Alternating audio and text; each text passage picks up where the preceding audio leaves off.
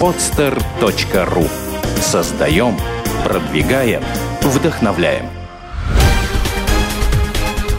«Берись и делай» – авторская программа Андрея Шаркова. Здравствуйте, меня зовут Андрей Шарков, и вы слушаете новый выпуск программы «Берись и делай». И сегодня у нас в гостях создатель сети хостелов Bear Hostels Даниил Мишин. Даниил, здравствуй. Всем привет. Сразу всем скажу, мы записываем сейчас выпуск по скайпу, мы находимся в Питере, Даниил находится в Москве, поэтому, возможно, какие-то косяки по звуку. Даниил, скажи, пожалуйста, сколько сейчас у тебя, какая вот сеть именно хостелов, сколько точек? Андрей, я надеюсь, нормально в эфире обращаться к тебе на «ты». Да, конечно. Собственно, в Москве у меня сейчас 3 хостела на 240 мест, и по-прежнему мои 4 любимых хостела в городе Севастополе. На подходе, собственно, 8-й. Ну, то есть 4 в Севастополе, 3 в Москве, 7, на подходе 8-й в Москве. Ага, а сам ты откуда? Я родился в городе Севастополе, Крым. Понятно, и давно в Москве? 4 года. 4 года. Вот сейчас вот сразу нашу публику немножко шокируем, ну, в таком положительном смысле. Сколько тебе лет? Мне 19 лет. И как давно ты занимаешься бизнесом? Вот конкретно гостиничным бизнесом я занимаюсь с 11. До этого были всякие разные глупости. Ну, тоже, в принципе, предпринимательство. Вот так вот, друзья, слушатели, с 11 лет. А вот теперь давай как бы начинаем сначала. Даниил, на самом деле я просто восхищаюсь такой работоспособностью, что с 11 лет, знаешь, я думал, что я крутой с 14 начал. Теперь я ощущаю себя школьником просто. Ну вот, потому что ты начал с 11. А как вообще в 11 лет можно заниматься бизнесом? Давай с самого начала пойдем. Слушай, Андрей, ну, в общем, вот как все было. Склонность и попытки зарабатывать были всегда. То есть это какая-то совершенно неотъемлемая часть моей жизни. Я вспоминаю себя, там, когда мне было 6, 7, 8 лет. Всегда были какие-то замуты, всегда были какие-то попытки. Начиная от того, что я учился в такой супер престижной мажорной школе, где были дети самых богатых родителей моего города. А я так туда попал благодаря тестированию какому-то. И я пришел в школьную столовую и вижу, что там сосиски в тесте. А мне мои там друзья говорят, то, что вот эти богатые дети говорят, то, что а мы сникерсы любим, и марсы, и баунти. Ну помнишь, да, в 90-х какой дефицит был на эти вещи? Слушай, я-то помню, ладно, мне 26, но ты-то как, тебе 19? Я тоже помню, когда у нас тоже дефицит был. До нас медленнее же все доходит, до Севастополя, чем до вас. Это какой год, давай еще раз уточним? Ой, надо считать, соответственно, мне сейчас 19, тогда мне было первый класс, ну то есть 7-8. Ну то середина 90-х, это уже конец даже 90-х скорее. Ну да, ближе к концу 90-х. Ладно. Но все равно был жуткий дефицит этих-то конфет с шоколадок. Так. И я, собственно, понял то, что есть ребята, у которых есть деньги, дети богатых родителей, и есть потребность в шоколаде, значит, нужно что-то с ним сделать. И я начал бегать на школьных переменах в гастроном, покупать эти Диксы, Марсы, Баунти, приносить в школу и продавать своим одноклассникам. Вот. Они жутко меня за это не любили, ну, какая разница, я зарабатывал. Другие попытки, шел по улице, помню, вижу, стоит автобус, разгружаются газеты, а там офис, там, центральной монополистской политической партии. Я, значит, прямо захожу в офис, маленький мальчик, подхожу к самому толстому дядьке, ну, подумал, что он самый главный, подхожу к нему и говорю: дядя, давай я газеты твои раздам. Он говорит: иди отсюда, мальчик. Я говорю: нет, серьезно, давай раздам. Я вот все газеты твои могу раздать. Он говорит: а сколько у тебя друзей? Я говорю: я сейчас 50 человек приведу. Иду во дворы, собираю народ, привожу, они раздают газеты, я зарабатываю. Даю им какую-то там часть. Потом, помню, меня там мама послала елку купить перед Новым годом. Вышел в центре города, смотрю, нигде елки не продаются. Что за фигня? Нужно, чтобы елки продавались. Организовал дворовых друзей, они поехали за город, нарубили елок, привезли, я их продал. Какие-то попытки типа риэлтором был. Ко мне подошел сосед, говорит: я тут квартиру новую ищу. Я говорю: вот давай я тебе ее найду. Начал бегать, искать квартиру, так и не нашел. И вот какие-то такие совершенно сумасшедшие вещи, там какой-то металл мы собирали, продавали, какие-то кабеля резали, там продавали. Ну, то есть какой-то совершенный дурдом. Позволили мне заработать там энное количество долларов к 11 годам. Примерно сколько? Ну, что-то типа $600-700 я отложил. Так. И эти деньги сразу же родителям отдал, говорю: все, мам, пап, вот вам деньги, но у меня одно условие, едем в Европу. Для меня вот прям, мне очень хотелось попасть в Европу. Маленький мальчик из Севастополя, ничего в жизни не видел. А хочется посмотреть, как там вообще люди живут. Потому что все рассказывают то, что там круто, надо проверить. В общем, родители добавили каких-то денег, мы собрались и поехали в Европу. Поехали Франция, Голландия, Бельгия, Германия. И в Берлине попали в просак небольшой. Опоздали на поезд, который был стыковочный от Берлина до Варшавы. Плюс мама пошла в торговый центр и купила туфли за 300 евро на последние деньги. Вот. И, в общем, в кармане 20 евро, просроченный билет на поезд, что делать? Ну, где-то ночевать нужно по-любому. Мы нашли справочник «Желтой страницы», ну, это мама с папой делали. Нашли справочник «Желтой страницы», значит, и нашли там хостел. Приехали в хостел. Ну, казалось бы, что может впечатлить 11-летнего мальчика? Какая-то раскраска стен, кровати, компьютера, еще что-то. Да нет, это все неинтересно совершенно. Меня впечатлила интернациональность. Для меня это вообще было просто диким шоком. Как это возможно, что араб, француз, русский, немец, американец и израильтянин сидят за одним столом, разговаривают на английском. Нет никакого расизма, никаких вот этих религиозных предрассудков. А у нас Крым, да, у нас там татары, русские, украинцы, постоянно какая-то там непонятная история происходит. А тут реально народ сидит со всего мира, из самых противоречивых культур разговаривает на английском. Мне это прям вот как-то запомнилось, такой картинкой прям очень яркой. Я вернулся домой, мало того, что начал сразу же английский учить по-настоящему. Ну, у меня мама преподаватель, это было не очень сложно. Так меня еще вот это интернациональное зацепило, я подумал, хочу там жить, хочу там бывать. В общем, добрались каким-то чудесным способом до Украины из Германии, там какие-то деньги нам прислали, не помню. И я, когда вернулись, узнали то, что бабушка умерла. Оставила трехкомнатную квартиру в центре города. Обычная сталинская квартира с кухней, с какими-то спальнями, с туалетом. Ну, то есть, ну, самая обычная сталинская квартира. Все прекрасно понимают, как она выглядит. В общем, май месяц, что с этой квартирой делать? Варианта, по сути дела, два. Вариант первый, самый адекватный и нормальный. Сдать эту квартиру семье какой-нибудь. Потому что нам уже есть где жить, что с ней делать? Тоже деньги с ней зарабатывать. Сдать какой-то семье. Ну, надо понимать, периферийный город больше, чем $150 нам никто в жизни не заплатит. Либо вариант второй, сделать хостел. Я прихожу к маме и папе и говорю, давайте сделать хостел. Мне говорят, да ты что, сумасшедший, кто этим будет заниматься? Я говорю, я буду заниматься. Данил, слушай, маленький такой вопрос. А мама с папой чем вообще занимались? А мама у меня преподаватель по английскому языку. Ну да, ты говорил. А папа? И гид-переводчик. Папа в то время был без работы, у него какая-то была временная работа, типа сторожем он выходил, работал. Понятно, ну то есть как бы родители не предпринимателя? Нет. Ну, на самом деле, мама предприниматель, по большому счету, потому что она всю жизнь какие-то всякие замуты делает, которые приносят деньги. Так. Фактически содержит семью там с 90-х годов. Это просто это к тому, потому что, знаешь, как бы предотвращая те вот вопросы и предположения людей, которые могут подумать, там, что ты мажор какой-нибудь. Да слушай, я сейчас аргументирую, как я хостел открывал. Бля, на открытие хостела было $200 в этой квартире. Так. Во-первых, я родителей месяц уговаривал, там, со слезами на глазах кричал, давайте делать. И у меня было $200. На первые $100 я пошел и купил пиво. Это пиво отдал матросам Черноморского флота в соседней части. Они мне за это пиво сколотили двухъярусные кровати из дерева. Вторые $100, $50 я отдал маминой подружке, которая челноком работала. Помнишь, которые ездили в Турцию, что-то покупали и привозили постоянно? Да я-то помню, удивительно, что ты это знаешь все. Продолжай. Конечно, слушай, это Крым, там все это постоянно. Вот, кстати, предприниматели, чем не предприниматели? Носились, что-то там продавали. Вот, и отдал $50 челнокам, которые там купили постельное белье, притащили, я это постельное белье использовал. Микроволновку утащил из дома. Какую-то посуду там тоже из дома утащил. Ну, то есть все это делалось совершенно варварскими какими-то способами. Слушай, я так догадываюсь, что, наверное, клиентами хостела ты сделал маму с папой первыми. Нет, на самом деле с клиентами все обстояло вот как. Я, значит, вроде всю самую сложную работу сделал, открыл его и счастливый. Думаю, ну все, сейчас клиенты попрут. Неделя проходит, клиентов нет. Что делать? Почему нету? Вот у меня есть гостиница, но о ней почему-то никто не знает. Я, значит, я очень открытый человек, я всегда всем делюсь со всеми. Я подошел, там, начал своим друзьям более старшим рассказывать про то, что, парни, у меня есть хостел, а что-то клиентов нету. И один из них, англичанин, который переехал в Севастополь, рассказал мне о том, что у него есть друг, норвежец, который живет в Киеве, у него есть хостел. И дал мне его мобильный. Я позвонил норвежцу и говорю, дядя, мне 11, научи, как делать бизнес, научи, как заселить людей в хостел, где их взять. Он говорит, ну там он посмеялся, улыбнулся, я потом еще раз ему позвонил. В итоге я его уговорил и приехал к нему в Киев. 2 недели на него бесплатно поработал. Что-то там кровати застилал, убирался, там что-то делал.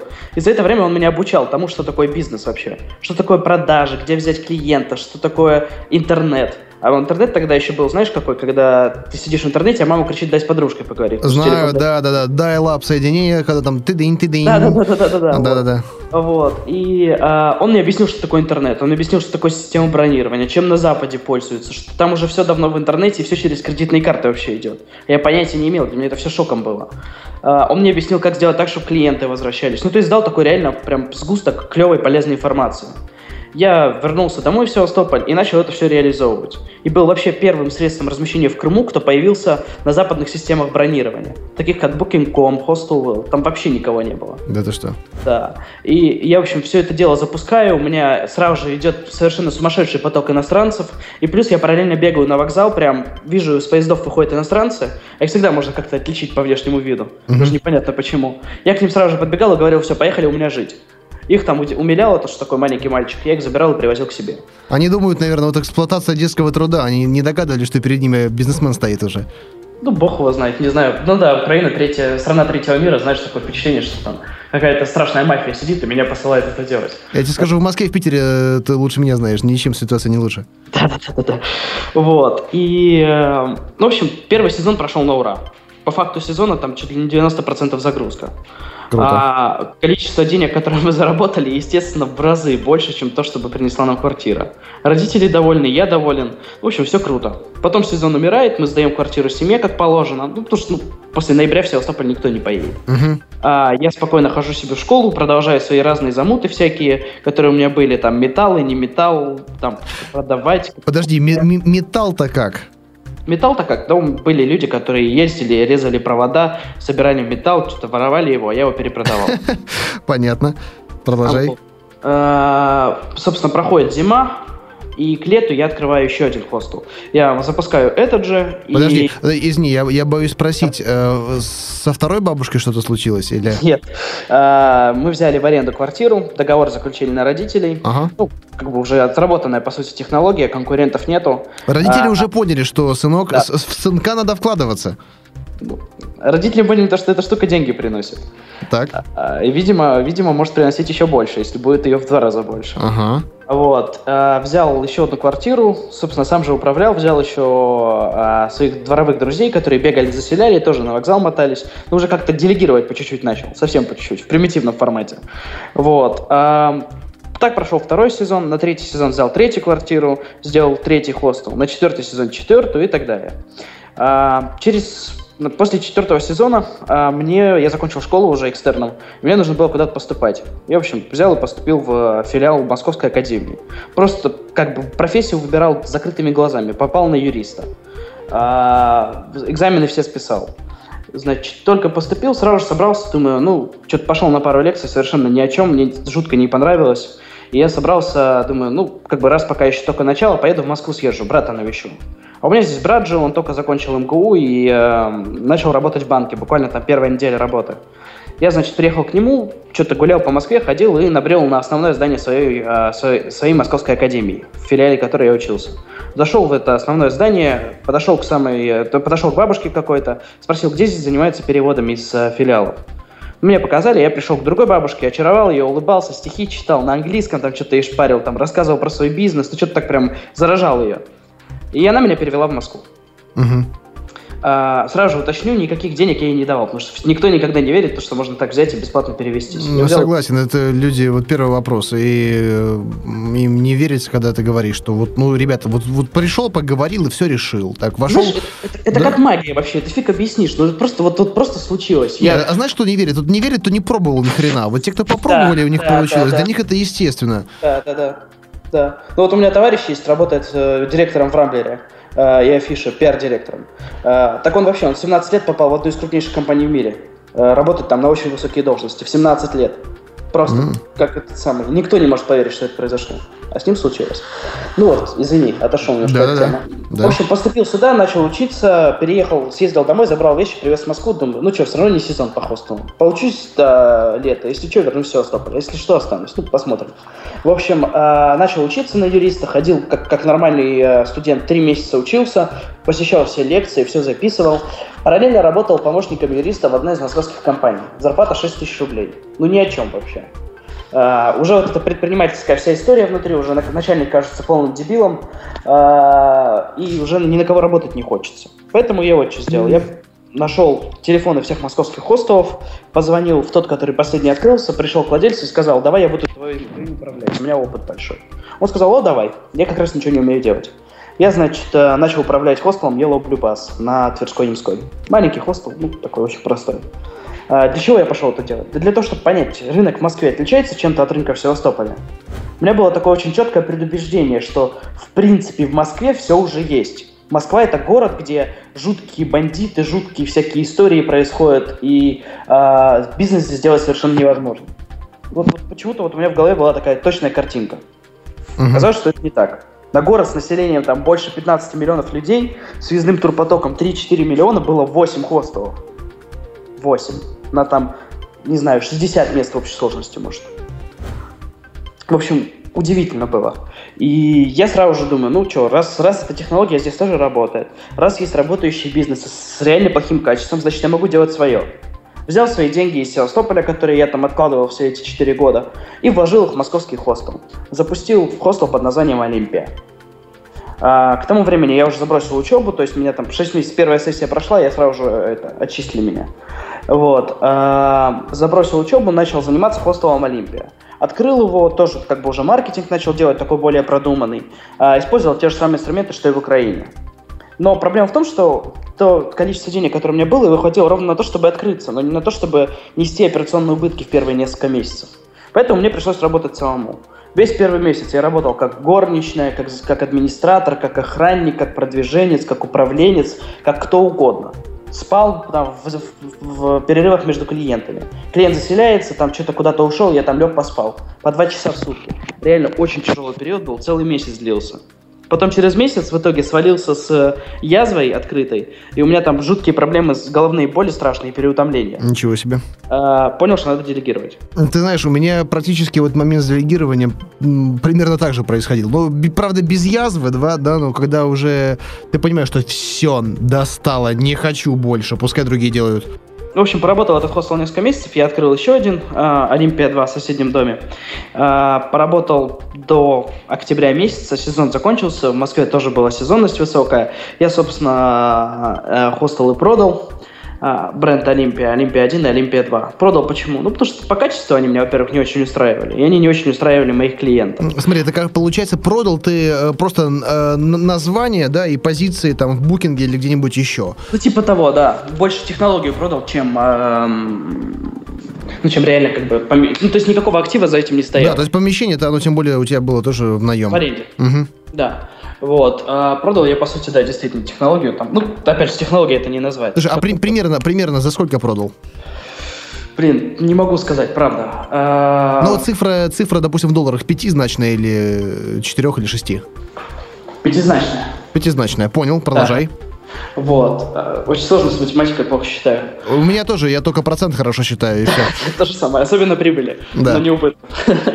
Вот. В общем, у меня получилось продать этот бизнес. Я реально продал его, потому что он не вдохновлял больше, по большому счету, в силу того, что по качеству реально был не очень хороший. Плюс клиенты очень много стали на него жаловаться. У людей есть такая штука, что несмотря на то, что они платят очень-очень мало, у них все равно есть какие-то стандарты, ниже которых они не упадут. И вот я это очень четко понял в тот момент. То, что какую бы ты цену ни сделал, все равно тебе придется делать определенный уровень сервиса и комфорта. Вот. Собственно, поработал хостел «Олимпия», я его продал и начал заниматься консалтинговыми проектами. Открывал для некоторых людей за гонорары хостелы. Открыл один хостел на Новом Арбате, еще один хостел на Павелецкой открыл. Вот. И после этого начал заниматься уже своим брендом, в который влюбился, который начал делать уже более продуманно, с большими финансами, с большей перспективой бренд Bear Hostels. Слушай, почему Bear Hostels? Ты знаешь, название обусловлено несколькими вещами. В первую очередь, медведь. Это что-то очень российское. Русский медведь. Ассоциация для иностранцев №1. Плюс моя фамилия Мишин. Мне показалось, что здесь какое-то сочетание есть. Ну, кстати, да. У меня дизайнер работал в компании, она до этого была сотрудником агентства. Они вообще назвались «Бабушка Бер». Интересно. Интересно, ну, это Питере, да? Тоже все латиницей. Да, довольно-таки она была у них лучшим креатором вообще, она у меня, наверное, лучший дизайнер, мы с ней по-прежнему сотрудничаем, но вот ее вот прям вот концепция соответствовала названию. Ну, медведь это вообще это очень крутое животное, на самом деле. Я недавно узнал то, что слово «берлога» — это древнерусское слово. У меня было четкое убеждение, что это что-то такое иностранное, оттуда пришло «бер», «медведь». Мне казалось, «бер», «медведь», ну, с английского идет. На самом деле на русском «берлога», «дом медведя». прикольно. Лучше, да, интересно, не знал этого. Ага, вот недавно сказали. Так, слушай, и ты как, сразу с нескольких точек начал, получается? Не, я начал с одной точки, открыл один реально очень клевый хостел, очень домашний, с крутым ремонтом, с сауной бесплатной, с джакузи на Смоленской. Uh-huh. Небольшой, на 36 мест, но делал его реально уже так прям вот с любовью, вкладывал много денег, делал это уже на перспективу, на более длительную окупаемость и так далее, сознательно на это шел. Вот, открыл его, он начал работать, прям клиенты были очень довольны, всем очень нравилось, и процент возврата был очень высокий. Поработал полгода, потом открыл еще один, он поработал несколько месяцев, я его продал, потом открыл еще один побольше, он сейчас функционирует, и открыл еще один побольше. Ну, ты видишь, у меня с фантазией плохо, я могу только тиражироваться. Сейчас у меня есть вот самый большой хостел в России на Новом Арбате, 140 мест. Ничего себе! Вот, и по количеству мест мы, в принципе, крупнейшие в России сейчас, как сеть. Слушай, нифига себе, 140. Подожди, 140 только в одном хостеле? Да, сейчас в общей сложности 200, около 240. Там в определенные периоды мы можем раздуваться до 300, в определенные периоды можем снижаться до 180, там, например. Угу. И вопрос даже не в количестве мест, по качеству это совершенно другой бизнес. Просто на совершенно иной ступени, чем я находился там 3 года назад. Слушай, это... чтобы наши пользователи смогли посмотреть, о чем идет речь, можно сейчас, это как бы некоммерческая информация, да, дать ссылочку на сайт, тем более мы ее еще напишем в комментарии. Круто. Какой сайт? BrdefizHostels.ru. Угу, отлично.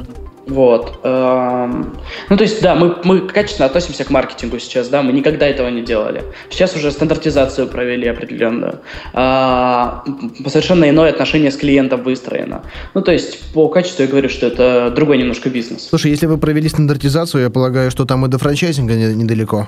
Ты знаешь, в принципе, по франчайзингу уже все готово. У нас уже и франшизная документация вся готова, и, в принципе, все прописано, но есть некоторые затыки, пока мы не запустили франшизу. У нас автоматизация, 6 месяцев мы ее делаем. Это какой-то совершенно убийственный процесс, нереальный. Но вроде бы уже подходим к концу. Запустим автоматизацию и будем уже думать насчет франшизы. Слушай, а в чем проблема-то с автоматизацией, непонятно мне? А под этот бизнес не было никакого софта никогда. Вообще никогда. Так смотри, ты хоть делаешь какую-то, хочешь единую систему информационную, да, между, да, хостелами? Да. Понятно. Это и фронт-офис, и бэк-офис, и полное регулирование хозяйственной деятельности. То есть комплекс такая автоматизация. Угу. И при этом это все делалось минимальной кровью, минимальными финансами. Поэтому заняло очень долго. Понятно. Даниил, слушай, вот рынок, как ты оцениваешь вот хостелов? Он растущий или уже заполнен? Какие перспективы-то у него? В общем, суть в чем? Мне кажется, то, что рынок достаточно свободный по-прежнему. Но надо понимать, то, что он нишевой, и он всегда останется нишевым. Хостелы всегда будут меньше, чем... рынок хостелов будет всегда меньше, чем рынок гостиниц, чем рынок квартир посуточно. Мне кажется, то, что для хороших, качественных предложений место всегда есть. Угу. Потому что по-прежнему очень много реально плохих вариантов, которые почему-то еще выживают. Такие варианты есть, и их можно явно легко смещать с рынка. Рынок растет, он в год дает там 10-15% роста. Ну, опять же, это интуитивная совершенно цифра, потому что она не подкреплена никакими исследованиями, их очень трудно провести. Потому что рынок в таком росте странном достаточно, и очень несформированный рынок, поэтому посчитать его очень сложно. Но я думаю, знаешь, как бы участники нишевого рынка могут дать более точную оценку, чем какие-либо, не знаю, там, экспертов там нет. Они являются экспертами, по большому счету. Да, если ты участник рынка, ты эксперт, тем более, если он нишевой. Данил, вот раз рынок растет, можешь ли вот поделиться такой инструкции, как открыть хостел. Если сейчас в других городах люди хотят сделать хостел, понимают, что им это под силам, возможно, которые в последующем купят у тебя франшизу. Как это делается? Вот прям вот пошаговая инструкция на примере Москвы. Андрей, не против, если я сразу же немножко пропиарю свою еще одну компанию, которая называется «Медвежий консалт». Я занимаюсь тем, что консультирует, собственно, тех, кто хочет открыть хостел. Делает проекты от А до Я, и либо консультирует в формате там вопрос-ответ. Ну, считай, фактически у тебя презентация. Да, спасибо. Вот. На самом деле, открыть хостел – это достаточно простой процесс. По сути, для тебя самое главное понять, на кого ты работаешь. Целевых аудиторий может быть несколько. Это может быть иностранная целевая аудитория, которая приезжает в основном летом, а зимой гораздо меньше, и зимой самые плохие месяцы. Второй вариант – это замкнуться на российскую целевую аудиторию. Это работа с корпоративными партнерами, это работа с спортивными организациями, с культурными, с какими-то фондами, с политическими, неполитическими организациями. Ну, то есть, там, касательно политических, например, у нас договор там с Росмолодежью, у нас размещаются там нашисты и так далее, все, кто приезжает в Москву. Либо попробовать совместить иностранную и российскую, работать на иностранную летом, на российскую зимой. В первую очередь надо понимать то, что хостелы как товар продаются очень сложно, потому что они малоизвестны. Ну, то есть ты, например, не можешь сделать стандартную функцию, стандартную фишку, там, все как пользуются в B2B, например, заказать холодное обзвон, обзвонить и получить какой-то результат. Потому что, ну, в нашем бизнесе это не работает. Ты позвонишь и скажешь: «Здрасте, я хочу предложить вам хостел», и секретарь скажет: «Чего ты хочешь предложить? Хоспис?» Не, не надо хоспис. Вот. То есть ключевая проблема сейчас на этом рынке для участников – это неумение правильно продавать свой товар. По поводу открытия, как открываться? Собственно, все просто. Берешь помещение. Это помещение наполняешь каким-то контентом. Подожди, давай сначала. Помещение. Локейшн. Какую роль играет? Только центр города. Исторический центр города. Угу. То есть близость к основным туристическим местам и близость к основной инфраструктуре. Требования к помещению какие? Все зависит от формата. Если у тебя очень мало денег, и ты все равно хочешь заниматься этим бизнесом, то ты можешь открыть и в квартире в обычной. Взять, опять же, 3-4-комнатную квартиру, сделать в ней, там, условно, 20-30 мест и спокойно существовать. Но с точки зрения бизнес-бизнеса это гораздо интереснее от 60 мест. 60 мест – это примерно 250-300 метров. Как правило, снимаются помещения вот именно в Москве. Это уже не квартира, я так понимаю, просто берется какой-то нежилой фонд или все-таки жилой фонд? Нежилой фонд, либо отдельно стоящее здание, либо этаж в комплексе каком-то.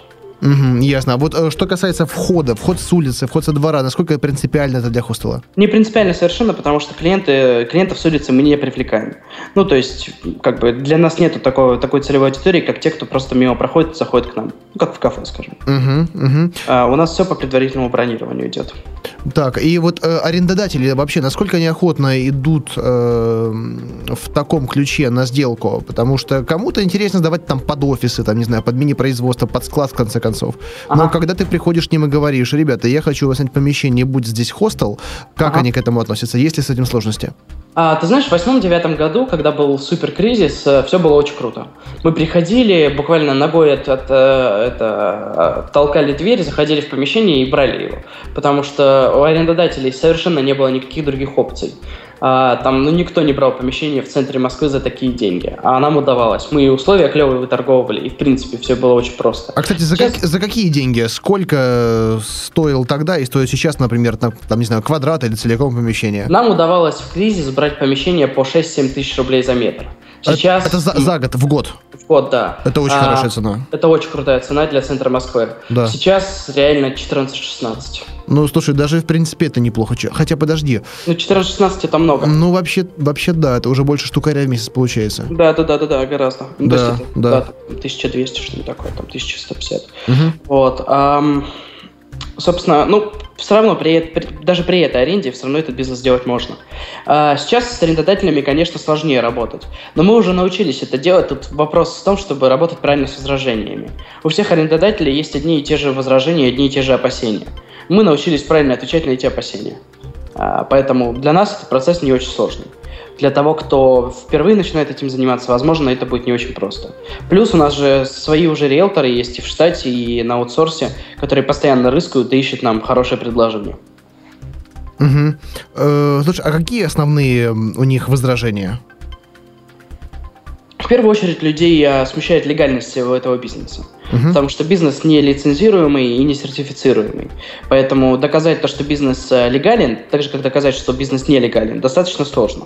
У нас есть просто определенные юридические обоснования, почему мы можем это делать. Что касается других возражений, то, конечно, их смущает и большое количество людей, их смущает и безопасность, их смущает и соблюдение каких-то там банальных санитарных норм. Ну, то есть у арендодатели боятся того, что в какой-то момент, через какой-то короткий промежуток времени вас просто отсюда выгонят. Если вы сможете убедить арендодателя в том, что на самом деле никто вас отсюда не выгонит, и вы будете здесь стоять до последнего, то, наверное, арендодатель согласится. При прочих равных. Хорошо, слушай, а вот юридически ты выступаешь как физлицо или у тебя уже есть организация, юрлицо под это дело? У нас сейчас группа компаний, которая состоит из 6 ООО. Ага, ты говоришь у вас, ты, я так понимаю, уже да, не один, у тебя есть партнеры. Да. В общем, мой партнер всегда в Москве, это мой брат.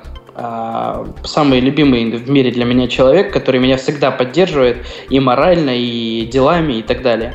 Мы с ним всегда делали этот бизнес вместе. У нас очень четкое разграничение, кто чем занимается, и такое неплохое сотрудничество получается.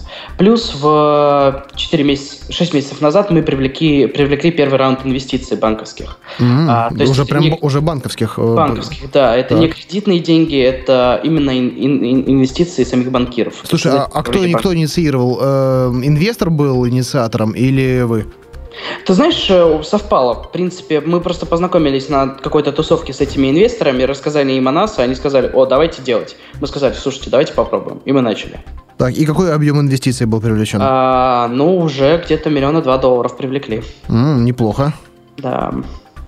Уже $2 миллиона. Надо их сейчас вернуть срочно. Так смотри, если это не кредит, если это инвесторы, то а что они требуют возвращать? Они же, так понимаю, как, в обмен на долю или как? В обмен на долю, конечно. Им же хочется свои деньги, возврат инвестиций получать. Вот, и мы этот возврат инвестиций им даем. Ну, то есть у нас есть понимание, какой примерный срок окупаемости. Мы в этот срок окупаемости укладываемся. И какой примерный срок окупаемости такой суммы? Примерно 15 месяцев. Слушай, это очень хорошо. Это очень хорошо. Это просто сказочно, я бы сказал. Да. Вот. Ну, с другой стороны, понимаешь, тогда тоже не каждый банкир мог в это войти. Нужно было поверить в каких-то двух совершенно сумасшедших ребят, у которых какой-то непонятный странный бизнес, где заселяются непонятно кто. Это нужно иметь определенную там свежесть в голове, чтобы начать инвестировать в бизнес типа хостелов. Тем более, когда они приехали в первый раз, вообще курьезная история, когда они приехали в первый раз посмотреть на наш хостел, у нас в одном хостеле была прорвана труба, и кричало огромное количество соседей, которые там кричали, что типа вы нас там заливаете. И они в этот момент заходят в помещение, и там какой-то дурдом, носятся какие-то сантехники пьяные, которые там пытаются это все закрутить, что-то с этим сделать. Гости, которые кричат там чуть ли не матом, что типа почему у нас везде вода. И соседи снизу еще бегают, которые кричат, что типа у нас тоже все залито. Это в одном объекте. Во втором объекте стоит милиция, которая там разбирается с каким-то форс-мажором. И в этот момент они заходят в эти помещения и смотрят на этот бизнес. Ну, то есть, и при этом там я неделю до этого не спал, то есть у меня у самого глаза какие-то опухшие уже совершенно, я хожу уже как зомби. Ну вот, увидели, видимо, во мне фанатика. Слушай, и вот после твоей истории, знаешь, вот слова молодых стартаперов о том, что сложно привлечь инвестиции, у них ничего не получается, хотя они ни хрена не пробовали, да я тебе расскажу, уже звучат смешно. Ну, ты знаешь, как бы вопрос в том, что на самом деле полно людей, у которых есть деньги, но нет идей. Есть другое количество людей, у которых полно идей, но нет денег. Им просто нужно встретиться в одном месте. Вот мы сейчас с партнерами как раз-таки таких людей будем объединять. Мы создаем бизнес-инкубатор, потому что мы понимаем эту ситуацию. Мы сейчас видим во молодых ребятах вот самих себя 5 лет назад и понимаем, что немножко им даже не то, что денег. Кому-то денег не хватает, кому-то больше просто грамотного совета, компетенции, и можно стартануть гораздо быстрее, гораздо просто динамичнее. Но если вот увидеть человека, у которого горят глаза, да похер, что у него труба прорвана там, я не знаю, я войду в такой проект. А если я вижу какого-нибудь там, извиняюсь за выражение, там, задрота, да, с расчетами подробными, да, но который говорит там, не знаю, какими-то формулами непонятными мне и не имеет вот именно ощущения бизнеса, даже если там по цифрам все будет очень сладко и красиво, ну, я скажу до свидания. Тут даже вопрос в том, что какой раунд инвестиций привлекаешь, кого ты хочешь видеть своим инвестором. Если ты хочешь видеть инвестором своим там крупный венчурный фонд или каких-то инвестбанкиров, то, конечно, для них тебе придется все подготавливать в определенном виде, считать там всякие ставки дисконтирования и прочую хрень. Но если ты хочешь видеть если ты хочешь привлечь не только инвестиции, но и привлечь правильного партнера, с которым тебе будет комфортно, который будет так же гореть этим, как и ты, который будет тебя поддерживать советом, информацией, там, ресурсами, еще чем-то, то тогда никакие цифры, они не имеют значения по сравнению с тем, какой ты и что ты думаешь об этом бизнесе сам. Я с тобой согласен, абсолютно. Вот, хорошо, да, давай мы немножко отвлеклись от темы по поводу открытия хостела в Москве. С помещением понятно, с ценой примерно понятно. Дальше ведь нужно сделать, наверное, ремонт. Дальше нужно сделать ремонт, согласен. Для этого нужно очень правильно подобрать подрядчиков. На самом деле, здесь я очень много раз обжигался.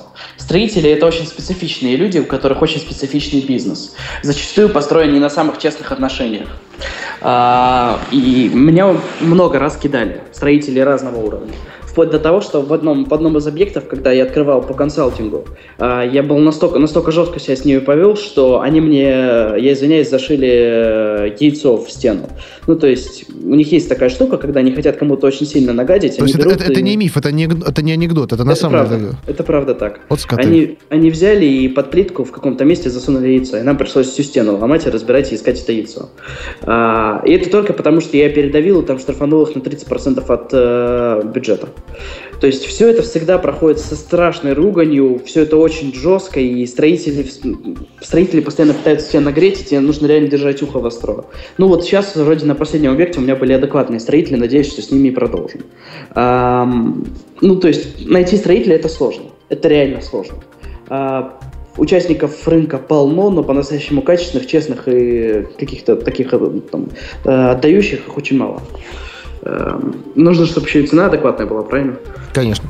Вот. Нам удалось вроде сейчас найти таких партнеров. А вот по поводу цены, допустим, можешь привести пример с площадью помещения и стоимостью его ремонта? Да проще всего даже не по площади считать, а по стоимости за метр. Ну, если так, то вообще шикарно. Да. В принципе, реально по рынку средняя в Москве где-то 5,5-6 тысяч рублей метр. Угу. Мы в последнем объекте договаривались за 3,500. Но при этом у нас был посредник, который 1000 себе забрал. Понятно. А с каждого метра. По срокам, насколько, я так понимаю, естественно, что для хостела требования, они намного ниже, чем для гостиницы, для отеля, и гораздо быстрее все проходит. Сколько времени требуется, и какого рода это ремонт и изменения? Потому что, понятное дело, если ты делаешь ресторан, да, ты делаешь там интерьер, дизайн, дорогая мебель, если ты делаешь столовую, да, то можно просто покрасить стены, поставить столы, и у тебя будет биток.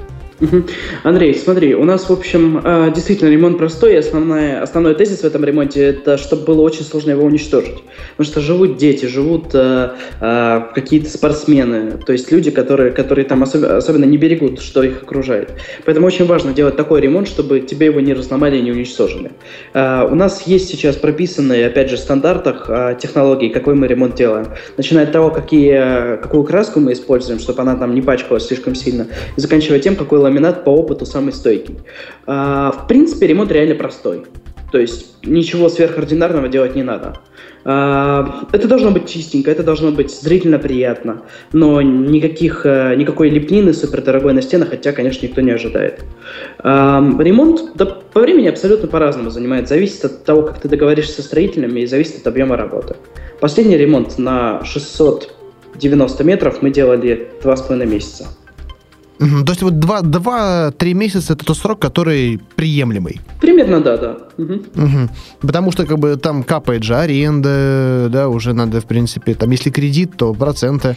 Нам обычно удается выторговывать арендные каникулы на период ремонта. Потому что аренды по Москве очень высокие, и платить их в то время, когда ты несешь еще и издержки по ремонту, то, наверное, не очень правильно платить аренду. Да, это тоже очень важный момент. А, кстати, насколько заключается договор по срокам?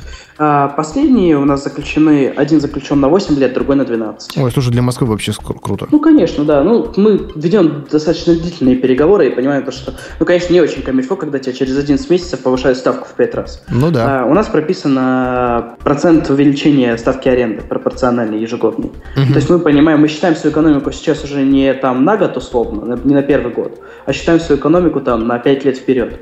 И закладываем, соответственно, туда там инфляцию, там прирост к зарплатам, прирост к аренде и так далее. То есть экономика считается уже на более длительный период. И возврат инвестиций чуть более долгий, плюс мы пытаемся посчитать, сколько, собственно, прибыли будет составлять. Да, то есть расчет идет так примерно по пессимистичному сценарию, как правило. Обычно 3 сценария пишем: негативный, реалистичный и оптимистичный. Я всегда ориентируюсь на цифру просто по максимальные затраты, максимальные издержки. Да, так спокойнее, лучше потом порадоваться, чем огорчаться. Согласен. То же самое делаем. Что следующим этапом? После этого, наверное, нужно начинать делать закупки. опять же, закупки — это такая история, что кажется, что все просто, на самом деле нифига не просто.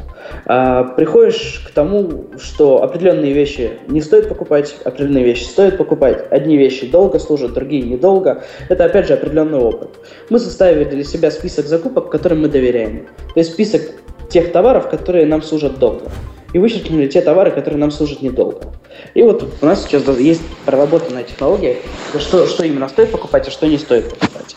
Параллельно, кстати, совсем мы забыли такой момент. В моменте, когда ты подписываешь договор аренды, стоит начинать делать маркетинг. Маркетинг – это такая длинная история. Нужно бренд начинать рисовать, логотип делать, сайт делать, да, там, социальные сети какое-то присутствие начинать организовывать. Пару месяцев это всегда занимает. Это такой процесс, который однозначно нужно делать. Чем быстрее ты его сделаешь, чем, насколько заранее ты его сделаешь, тем меньше у тебя будет убытков в первые месяцы. Угу. Так, хорошо. А вот про вещи, про закупки, это что? Мебель, там, сантехника? Ну, такой примерный список того, и что из этого самое дорогое, самое затратное? Давайте по порядку пойдем. Вошли в помещение, у тебя коридор. В коридоре тебе нужно место для хранения одежды и обуви. Так. Ты его покупаешь. Заходишь дальше, у тебя стойка ресепшн, оформление стойки ресепшн, диваны, посадочные кресла и так далее. Пошли дальше, у тебя зона отдыха, диваны, телевизоры, может быть, гостевая кухня, если ты ее собираешься делать, какие-то места под вендинговые аппараты или под какие-то другие истории. Значит, игровые приставки, зона обеденная, зона кухонная. Пошли дальше. Туалеты, душевые. Соответственно, сантехника, душевые поддоны, смесители и так далее, и так далее. Пошли дальше. В номерах. Тебе нужно покупать кровати, тебе нужно покупать матрасы, тебе нужно покупать постельное белье, тебе нужно покупать места для хранения одежды, тебе нужно покупать сейфы. Ну, эти персональные локеры. Пошли дальше. Прачечная. Соответственно, стиральные, сушильные машины, гладильные машины, место для хранения белья. Ну, вот принципиально вот так. Итак, у нас есть помещение, оно уже оборудовано, оно мебелировано. Дальше. Дальше. Мы готовимся к запуску. У нас уже готовый маркетинг, мы уже присутствуем во всех системах бронирования. Клиенту нас удобно и быстро забронировать. У нас уже стоит мебель. Нам нужно немножко навести марафет, добавить немножко уюта, положить всякие коврики на пол и на собственный взгляд организовать все так, чтобы было реально комфортно и по-домашнему там находиться. Это не очень длительный процесс, и в помощь вам Икея. Поехали в Икею, купили все, что вам кажется нужно купить, только главное определите бюджет, который вы на это тратите. Что вот сели, посчитали, есть там 20 тысяч рублей. На эти 20 тысяч рублей поехали, купили всяких декоративных растений, ковриков и того, что, по вашему мнению, сделает ваш хостел более уютным. Все это купили, приехали, установили. Пора заселять людей?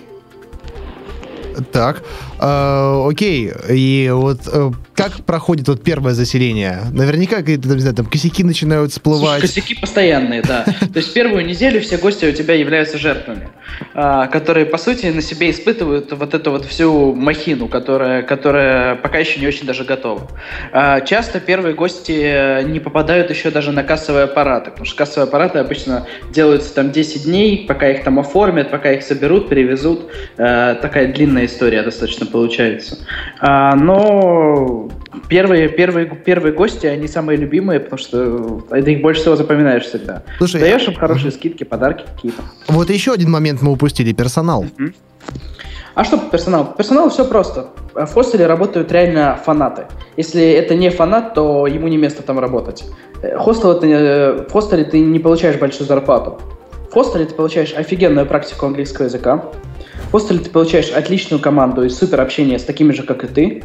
И в хостеле ты получаешь, по сути, некую интересную подработку. Отлично от того, где работают твои сокурсники. Нанять их очень просто. Есть приложения в социальных сетях, типа Smart Start, которые в ближайшее время запускаются. где по социальным сетям ищется резюме и компонуются. Слушай, я, кстати, не знал об этом. Кстати, я тебя познакомлю с ребятами, ВКонтакте тебя спешу. Это мои близкие друзья делают, Саша Свинин. Они запускают приложение ВКонтакте, называется Smart Start. Угу. Будут заниматься тем, что автоматически из-за заполненной информации в профайле компонуется резюме и рассылается по работодателям. Слушай, отличная идея, очень мне нравится. Ну, очень крутой проект. Уже подписались под это дело все крупнейшие компании России. То есть там и Билайн, и Сочи, и даже Сочи 2014 подписались. Ну, теперь подпишется Шокобокс, и Шоколадка, СПБ, и Болчейр. Ага. Ух ты, круто, как много названий. Да. Вот. Bear Hostels тоже уже подписались, уже это в блоге их с присутствием людей находим. Те же самые хедхантеры классические, которые пока еще работают, где люди приходят у тебя там и присылают тебе резюме, ты из них выбираешь и берешь себя на работу. Ну, то есть это не сверх большая проблема найти себе сотрудников хостела. Угу. Хорошо. Окей, и вот общая сумма вложений совсем. Ну, вот на примере какого-нибудь хостела можешь ее сказать? Ну, в последний хостел я инвестировал 16 миллионов рублей. Какой площадью, на сколько мест? 690 метров, 140 мест. 140 мест. И ориентировочно, за сколько вот он должен отбить вложение? Реалистичный прогноз 15 месяцев, оптимистичный 11-12.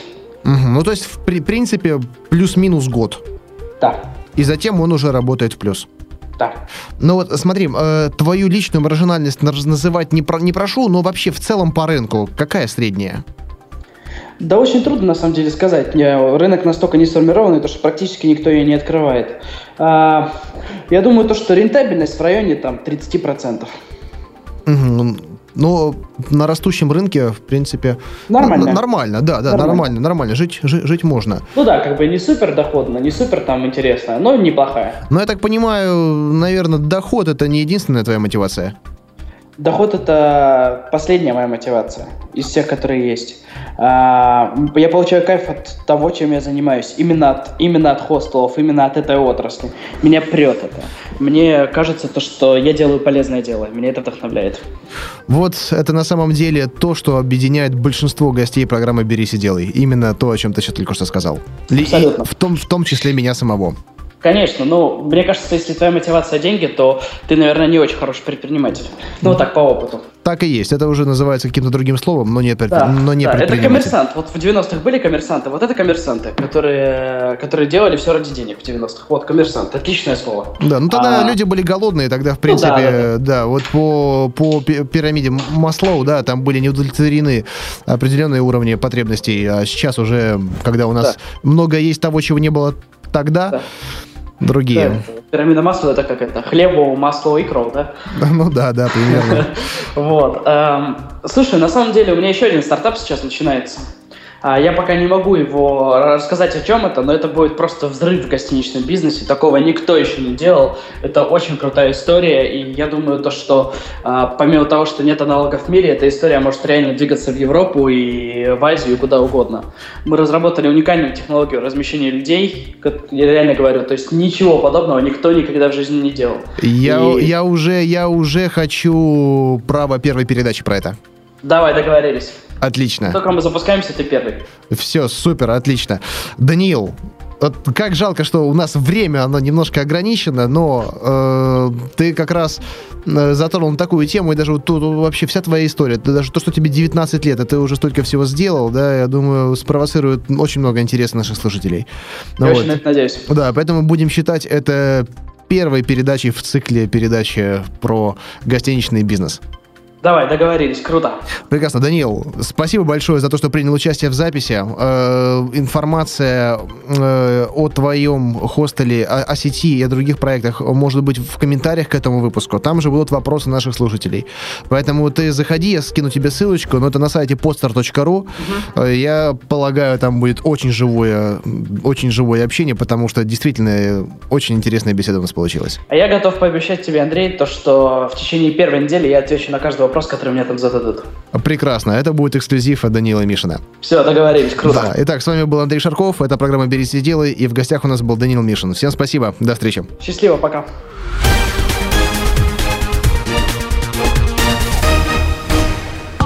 Сделано на podster.ru Скачать другие выпуски подкаста вы можете на podster.ru.